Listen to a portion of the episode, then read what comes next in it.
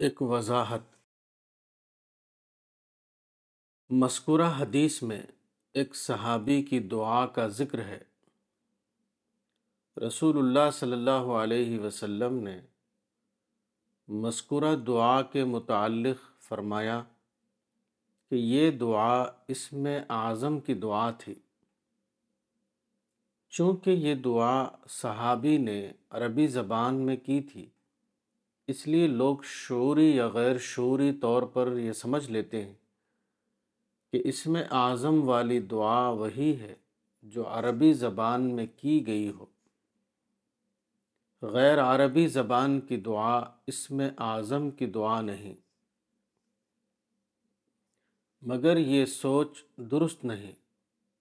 اپنی حقیقت کے اعتبار سے صحابی نے جو دعا کی وہ ان کی اپنی مادری زبان میں تھی، نہ کہ سادہ طور پر عربی زبان میں۔ دعا کو عربی زبان کے ساتھ مخصوص کرنا ایک غیر فطری نظریہ ہے۔ دعا دل کے جذبات کا نام ہے، نہ کہ کسی زبان کے الفاظ کا نام۔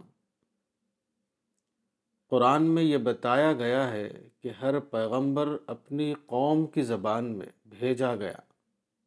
سورہ نمبر چودہ، آیت ایک۔ یہی معاملہ دعا کا بھی ہے۔ جس طرح دعوت مخاطب قوم کی زبان میں ہوتی ہے، اسی طرح دعا دعا کرنے والے کی اپنی مادری زبان میں ہوتی ہے۔ ایسا ماننا بہت ضروری ہے۔ اس لیے کہ اگر دعا کو عربی زبان کے ساتھ مخصوص کر دیا جائے، یا عربی زبان کی دعا کو افضل دعا بتایا جائے، تو یہ دعا کی اصل روح کو ختم کرنے کے ہم معنی ہوگا۔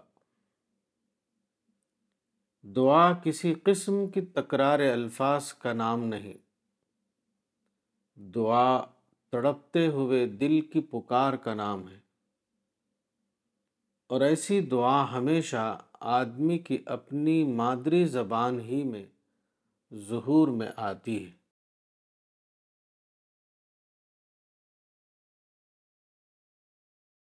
کتاب اسماء حسنہ، مولانا وحید الدین خان، صفحہ نمبر پچیس۔